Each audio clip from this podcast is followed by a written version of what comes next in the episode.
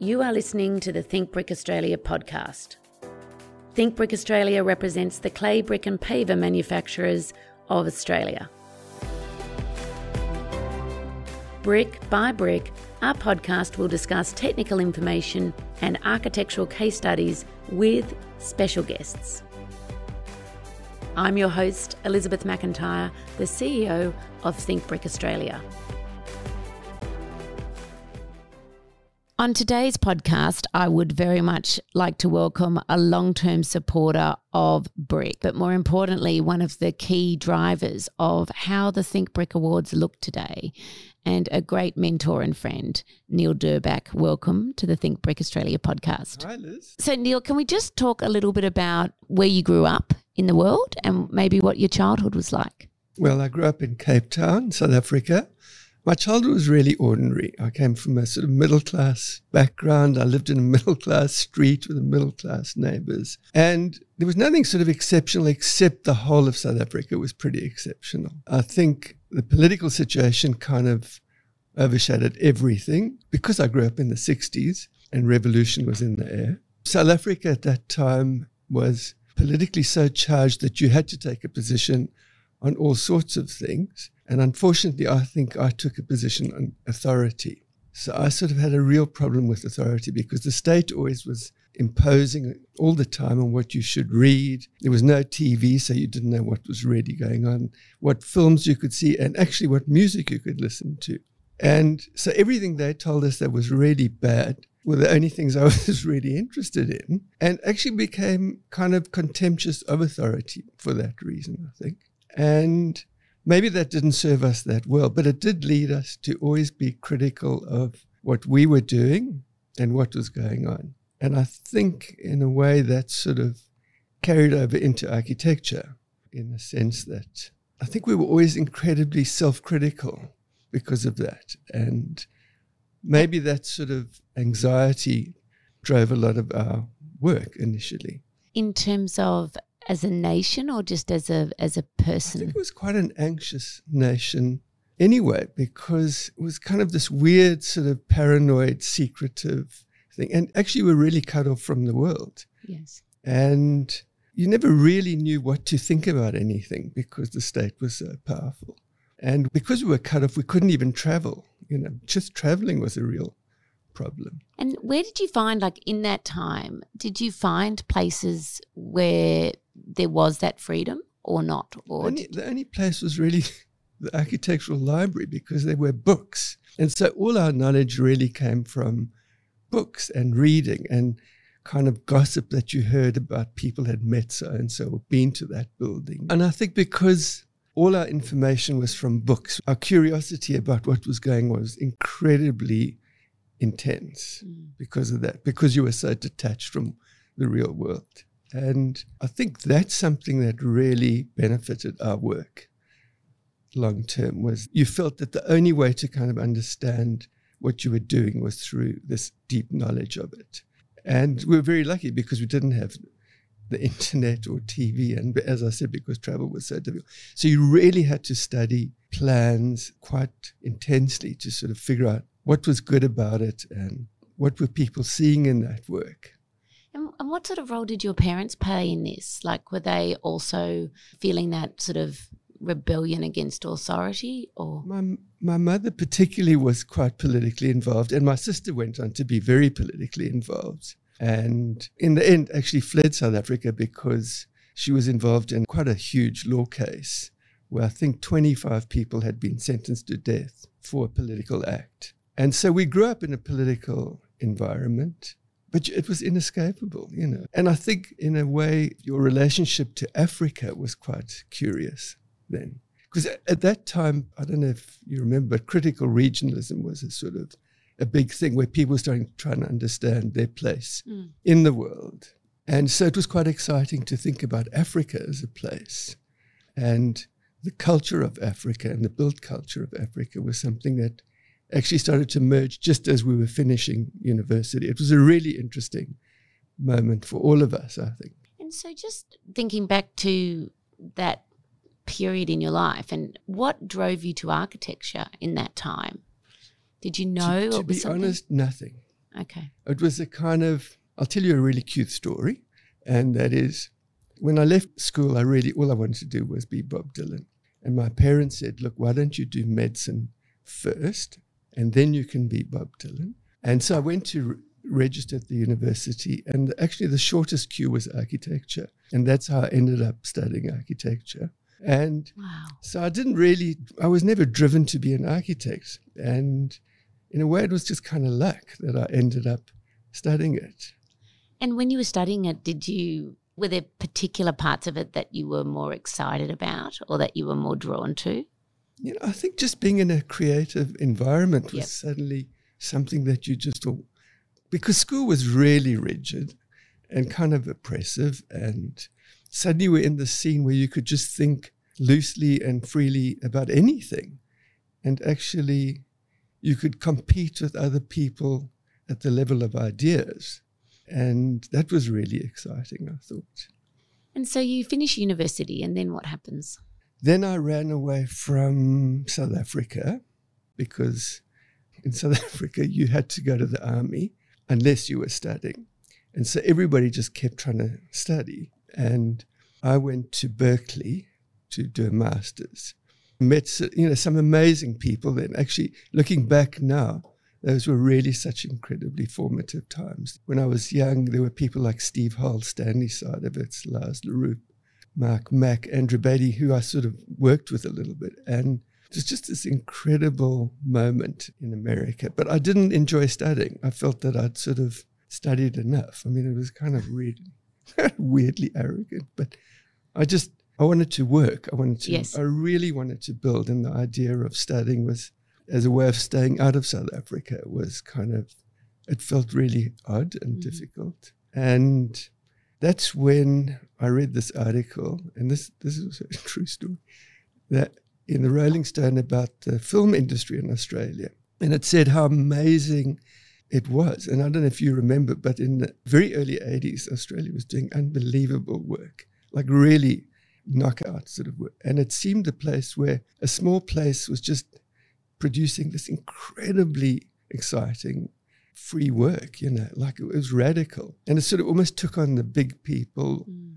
In a weird way, it was almost that anti authority Mm. thing that was so appealing that out of nowhere, all these people like Mad Max and Yes. Breaker Morant and The Last Wave and all those things were being made. And Rolling Stone said, in Australia, it's like this really cool, crazy kind of place. And it was then that we sort of thought, well, maybe that's the place that you could really do architecture in a similar spirit, you know, of this incredible freedom to explore.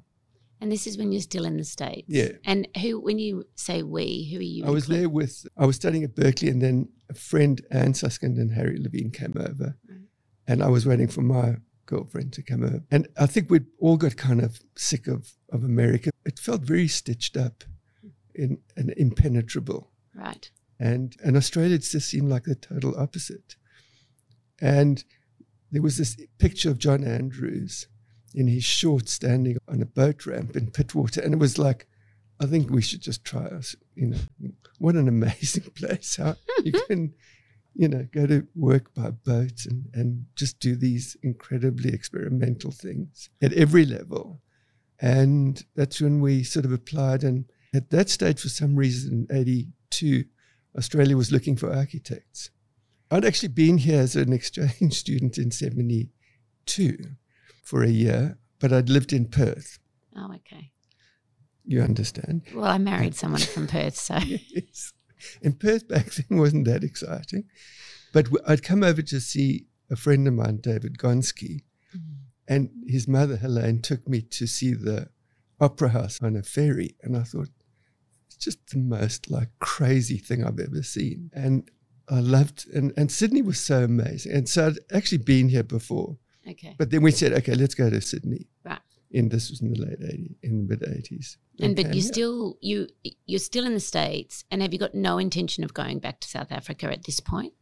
No, I think we just figured it was, you know, I think once you'd left, you just realized there were so many other things and places and experiences. And there was this incredible freedom to to look at and do things. And so we just kept moving, I guess. Okay. And actually, I've never really been back to South Africa. Oh, wow.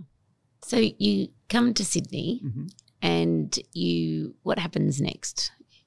Well, we had I had to get a job. So the first job was with Ancher Mortlock and Woolley. But at that time, there was a lot of competitions happening. And it always reminded me of being at university doing competitions. Architectural competitions. Yeah. And we entered a few competitions and we'd been lucky. And then we entered the competition for Tusculum, the Institute of Architects headquarters, and won that. And, you know, it was this unbelievable feeling of it's indescribable that winning that competition. That sort of never happened again. But you you know when people say you walk on cloud nine, I just was this really weird feeling like we'd just done something almost inconceivable. And then it, we teamed up with AJC to to build it. And I'd never built really anything. And Harry had worked at Seidler, so he was much more equipped to do it. But it was like this incredible experience, you know, building Tusculum. And did you feel like at that time, given your hopes and dreams for what you could do in Australia, that, that they were coming true? You know, it just seemed that you stumbled from one amazing thing into another. I mean, you sort of saw that it was complicated as Yep. well, but there was this kind of innocence about the scene as well, you know, and so you thought, oh, well, that's how it is. Mm. But suddenly these opportunities happened and you couldn't have expected more. And how did you end up teaching? At that stage, everybody that was interested in thinking about architecture, I guess, was teaching. There was this really beautiful environment at Sydney Uni where you would just felt part of this club of really interesting people all trying out things with students. And it was also very sort of incredibly loose. And there was this, this incredible freedom to explore. And there was a, an amazing culture, the university culture then, that I think it's changed a lot. Yes. And so just tell us a little bit about meeting Camilla. And you obviously decided you were out on your own at this stage. Is that correct? Well, you were working and teaching. You could Yes. sort of almost support yourself a little bit through teaching. yes. And yeah, I think Camilla was, there was this really interesting group of students. And actually, you sort of felt you'd learnt as much from them as I guess that they'd learned from you. And Camilla was this, this absolute standout student and really surprising in her sort of observations on things and the way that she made things was really refreshing. We got the commission to do a really tiny house in Darling Point, and I was just sort of pottering around in Ken Ken Ma's office because Ken had sort of taken pity and said, "Look, you can just set up in my office." and I said to Camilla when she graduated, "Well, do you want to just come and hang out and we can design a few handrails?" And know, it was kind of the weird. Looking back, it seemed like I don't know how anybody survived really because it was so. It was just kind of random what happened. And she sort of said, sure. And then she brought in a job in, in Bondi. And then we worked together from then on. After all this time, has it been a very natural, complementary relationship? How do you think you You work? you know, it's probably the longest relationship I've had, is it? Besides, you know, like family. Mm.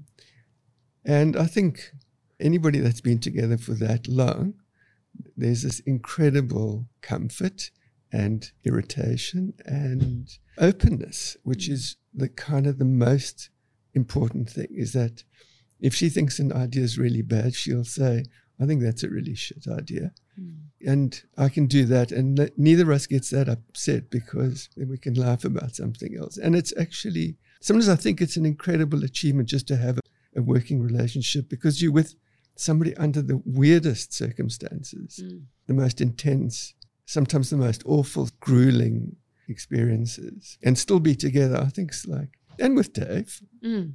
Yes. you know, and I think the three of us together, it's been an incredible pleasure just going to work every day and just hanging with them because, and with the rest of the team. But in a funny way, it's just a way of hanging out, spending time in the best possible way.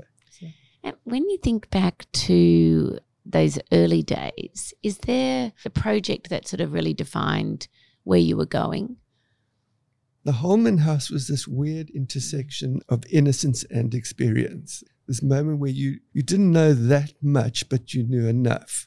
That intersection of those two sensibilities meant that you weren't sort of worried. You you could take a risk without understanding the implications, but you could also you also knew enough about architecture that you knew how to push things. So it was this weird moment of not knowing and knowing.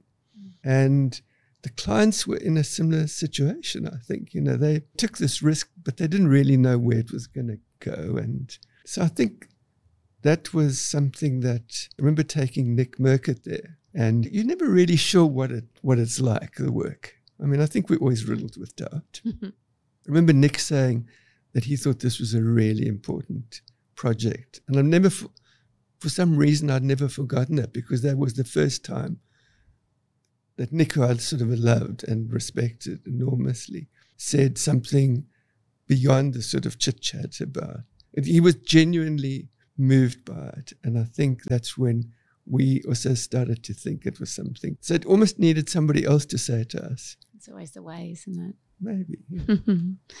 and just in terms of understanding your networks and all of the support that we've had from a lot of the architects in your network, you you often a lot of architects that we work with now came and worked for you and, and you talked a little bit earlier about teaching and, and how things have changed. It seemed that you had a lot of people at the start of their career come and work for you. What did you look for or find in those young architects at the time? I think in the end, you looked for somebody who was serious about the game of architecture because it is kind of the serious play, but it's so you don't want it to be too heavy. Mm-hmm. And you didn't want it to be so light that it was kind of meaningless either. So it was, when you think back, people like Nick or Dave Ostinger and a whole lot of people, they kind of understood the serious play of architecture. And that their insights or their capacity to be curious about all of those things was incredibly generative. Mm.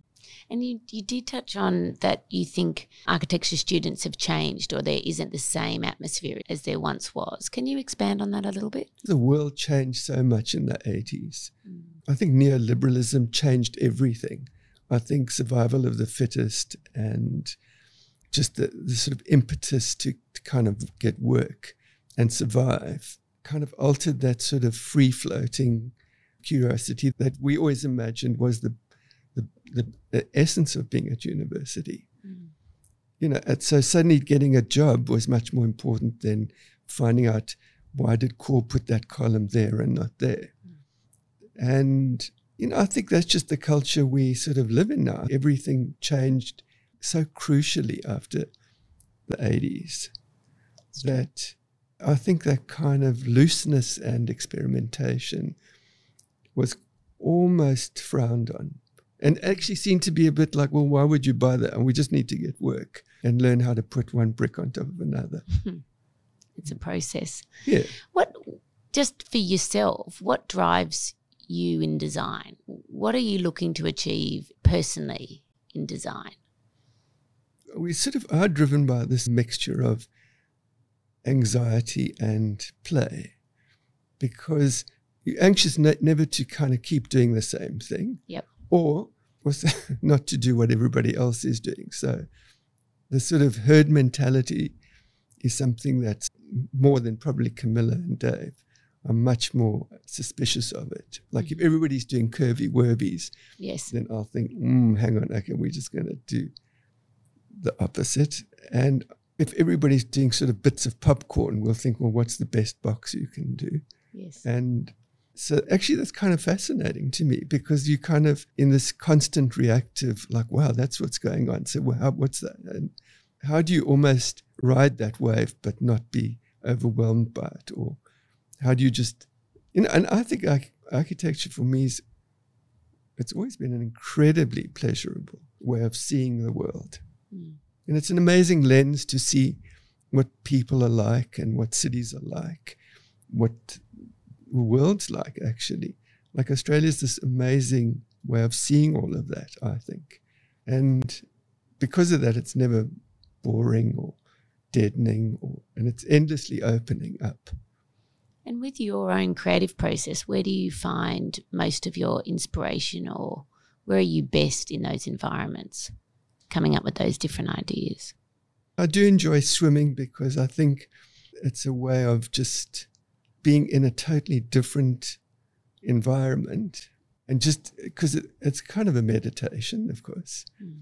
but it also allows you to think about a lot of people, a lot of architects always use nature as a means to be inspired. A lot of people say, oh, you know, just so inspired by nature and by trees and leaves. And, and I think, yeah, that's cool. But I think we're really inspired by water because the nature of water is much more fascinating for me. That one minute can be incredibly calm and then it can be turbulent or it can be murky or clear. And it has this amazing weight, but it doesn't seem like it should weigh a lot. And it has this amazing light, this sort of thick light. And it has this kind of mysterious, sensual quality that I think you don't get out of trees or mountains. It's very tactile, isn't it? Yeah, Water. It's amazing. Everybody wants to be in an immersive environment, but that's for me, that's it. You know, it doesn't get more immersive. Yeah. And if you were to just sort of look back, although I'm sure it's like asking someone who their favorite child is, but is there outside of Tusculum, is there any project that you're particularly fond of? You always look back and see the, the mistakes, really, and the weaknesses.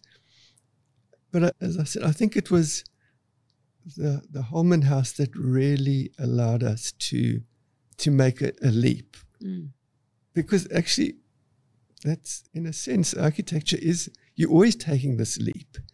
You know, it's like sometimes you're standing on top of this cliff with a few people and you, there's this huge river below you and you just say let's just jump in and see what happens. And and i think holman made us not scared of that mm-hmm. moment of taking a chance because somehow or other we came through it. Yes. You know we survived that.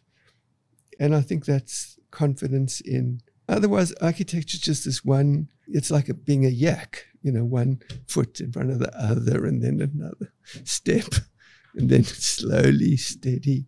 But I think the interesting uh, moments in architecture are these incredible breaks or leaps or fractures with what you normally do, what other people do. And then just coming back from, you've always been very encouraging of me as to what architecture I should look at and admire, particularly when it comes to, to bricks or roof tiles, mm-hmm. even. The, the architecture study happened in a, as a little bit of an accident. Mm-hmm. When did you start finding inspiration from other architects? As I said, at university, that's all we had. That's we all just, you had. Right. had to be, and actually, I've been quite open about that. And I've always thought it was an important way to that you stood on the shoulders of those people. Mm.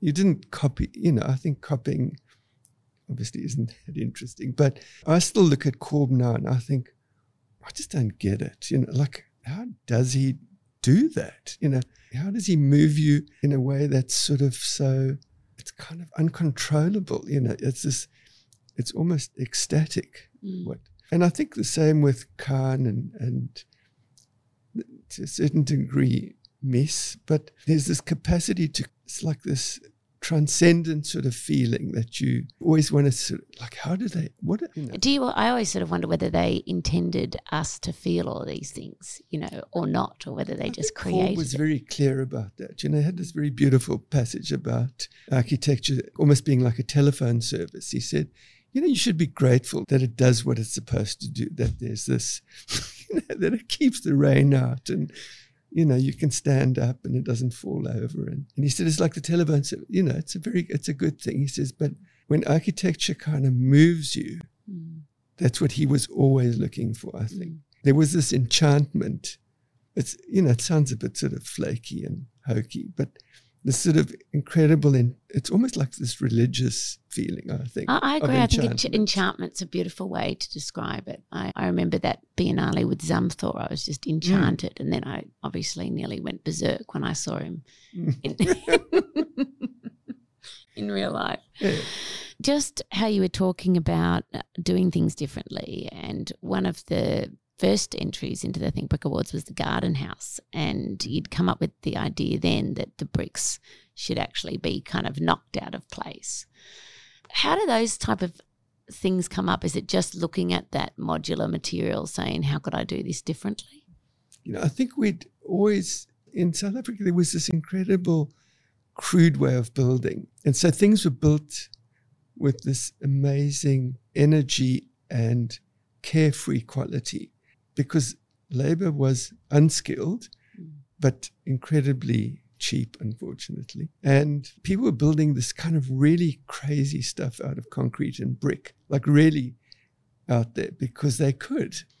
And I think we'd always been interested in that rough and smooth combination. Like how do you how do you get that primitive, archaic sense to the work, which I find incredibly attractive, that it's almost the primitive nature of these things, the sort of unsophisticated. And then how do you combine that with this incredible refinement? Is very that friction I find really interesting. And so with the bricks, we realized there was that chance because of the scale of the brick mm. that you could actually have this kind of crazy, rough, primitive, archaic, kind of messy thing sitting above this quite pure steel and concrete, and that it had the capacity to be almost the crudeness of it is kind of beautiful. Mm. Know, I think there's this, uh, it's not a new idea, but this sort of, this beautiful ugly quality in things and in people. And you're not sure, is it ugly? Is it beautiful? I think your brain's sort of trying to figure out, and I think that's an incredibly pleasurable thing. Mm. Your brain's thinking, I don't know where to settle, keeps you animated and, and alive to it. And I remember saying to the bricklayers, just make it kind of messy. Do your worst brickwork. and they just couldn't, you know. They oh. just said, no, we just not, we don't know what, how to do that, you yep. know. And so we actually did a drawing saying, this is how you make it look messy. You know, you angle this and then you knock that one in. And, but it was all drawn up. Yes. Know, wasn't left to chance. It was a really funny thing that they just couldn't do it badly because it was almost offensive to them. No, we, we sort of bricklayers, you know, yes. we know how to build brickwork. Well, their training had sort of made it if they yeah. yeah to do it right. that way. And I just wanted to discuss Phoenix Gallery a little bit. And obviously, that was a beautiful collaboration with mm. John Wardle Architects. How did that all come about? It was one of those things where we sort of did a house for Nikki in Tamarama, which, which we used the similar brick. Mm. And, and we got more into the sort of roughness. And Kai Lu had been called in to, to do some of the furniture. And it didn't work out then. But then years later, Kai phoned and said, Would you guys be interested in doing something with Wardle, a sort of a theatre and a gallery? And it was, you know, it was one of those phone calls you thought, Yeah, right. sure, Kai, that sounds good. Anytime, whenever you want us to start. And I remember saying to Camilla, I just had the weirdest conversation. You won't believe. Somebody wants us to do a sort of a theatre with Wardle. And, you know, it was, oh, yeah, okay. And then it happened. You know, it was as simple as that. It was a straight commission. There was no competition. There was no interview process. There was no put in a fee and we'll see what it's like. There was no expression of interest. You know, it was kind of, if you'd imagined back when you'd read the Rolling Stone article, this was going to happen, you would have thought, oh, I don't think so. you know. But was, but you obviously discussed it with John, or you wanted to work together. John and I had been old friends for a long time. Yes, yeah. yeah. And no, we never sort of, Kai put us together. You know, wow. he just said, I think the two of you would be good working together. And which turned out to be true because yes. we never really, we'd done a couple of competitions, but they'd never gone anywhere, John and I. Mm. And yeah, it was a fantastic. I think in a, in a way it's because we, it was separate but equal. Okay.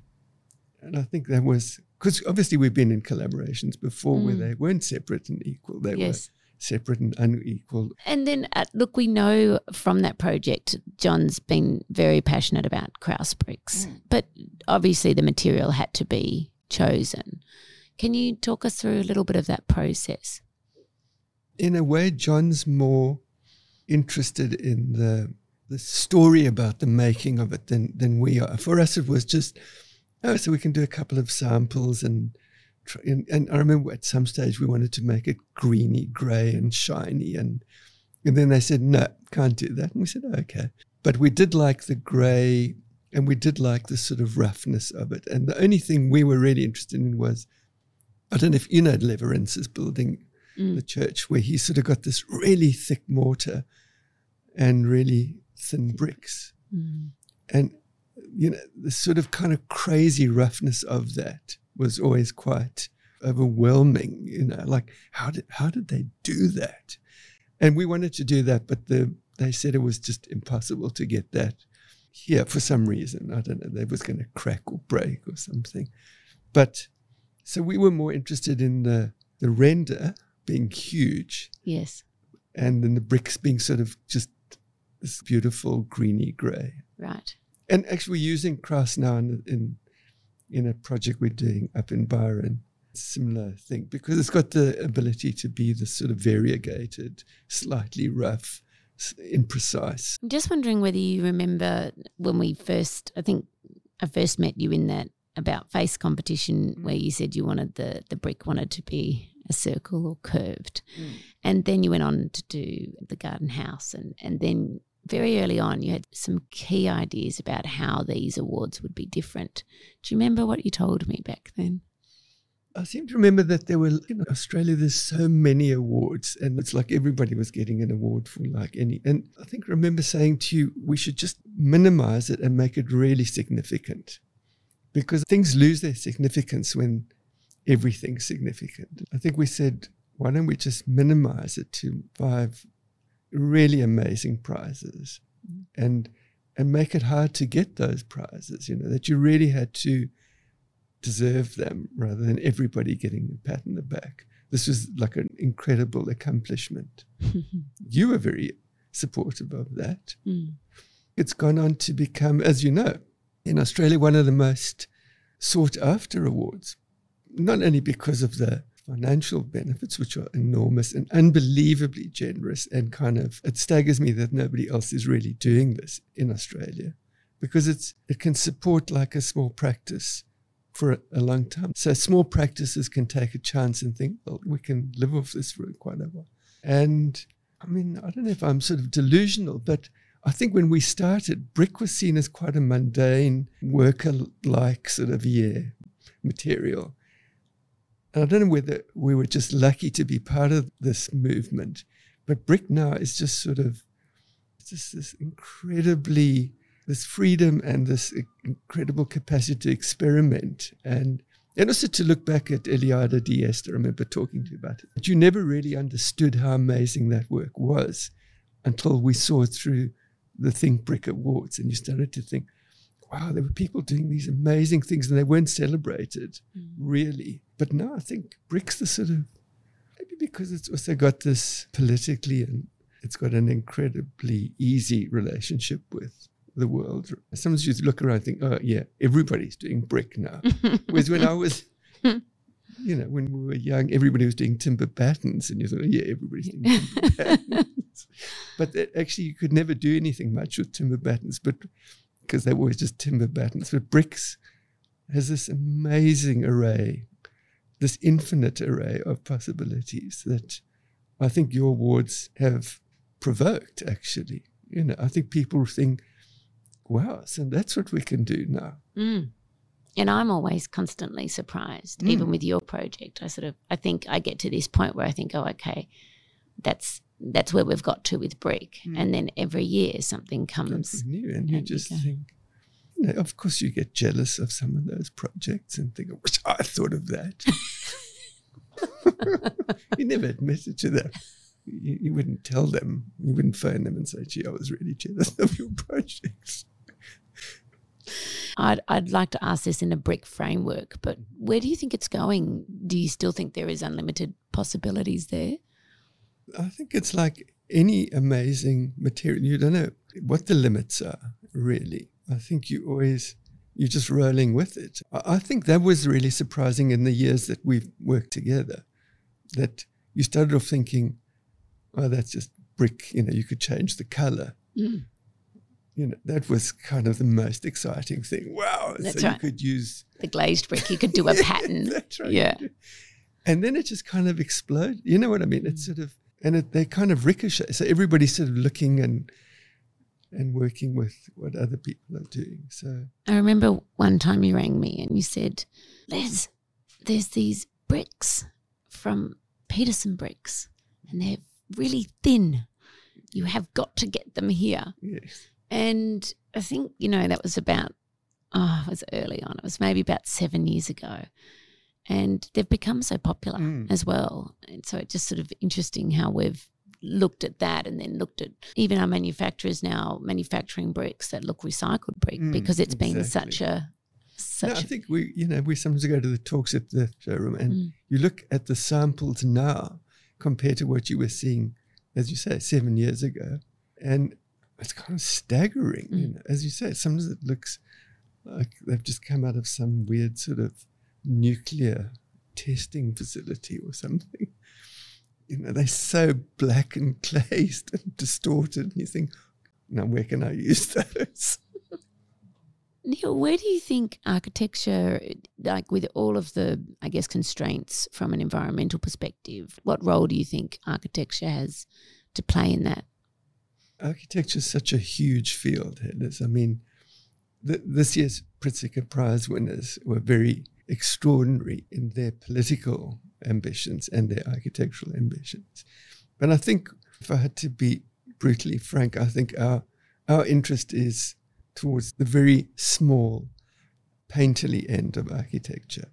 I don't know where architecture is going. My sense is that people getting, you know, in a world that's drowning in there's no significance really. So how do you make significant work in a world that doesn't value significance? Isn't for us is a really important thing. Mm-hmm. And how do you make architecture that resonates or enchants people in a world that's almost become jaded with everything is a really hard thing for us to think about at work mm-hmm. every day.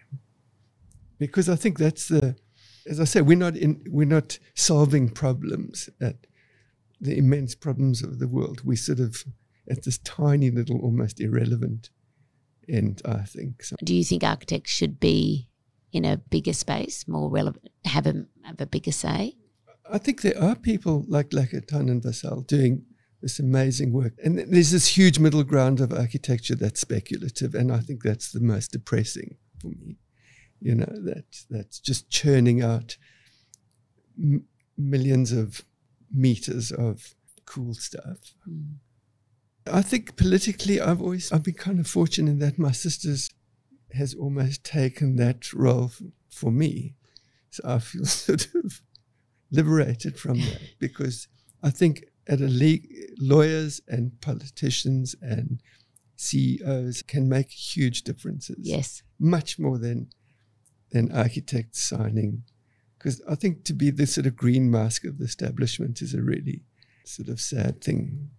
Neil, when you're on, you've been on plenty of juries, including, I think, ours two years in a row. What do you look for in projects when you're judging them?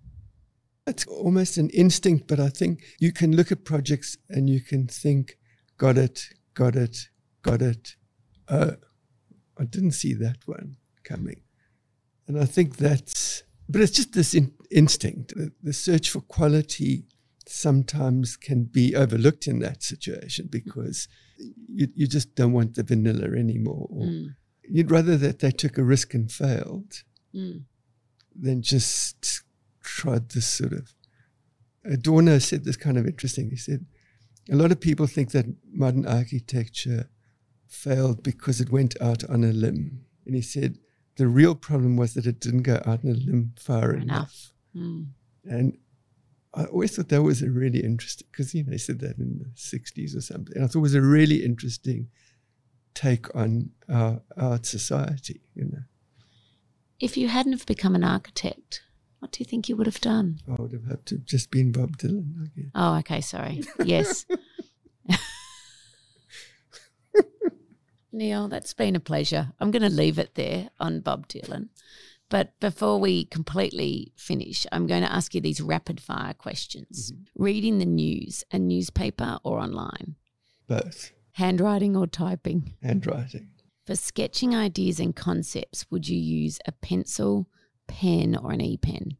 All. All. Do you like to read books or listen to audiobooks? Books. What is important to you, style or substance? Well, both, I think. Coffee or tea? Coffee. TV shows or movies?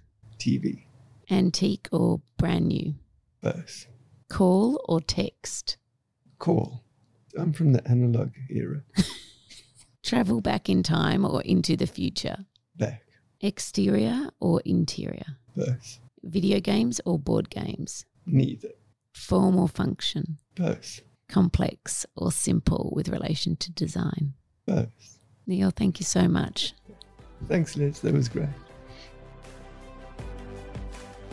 If you have enjoyed this podcast, please follow, rate, and review our podcast. We are always looking for new ways to think brick. If you have an idea of what you'd like to hear about, there's a link in our show notes to let us know.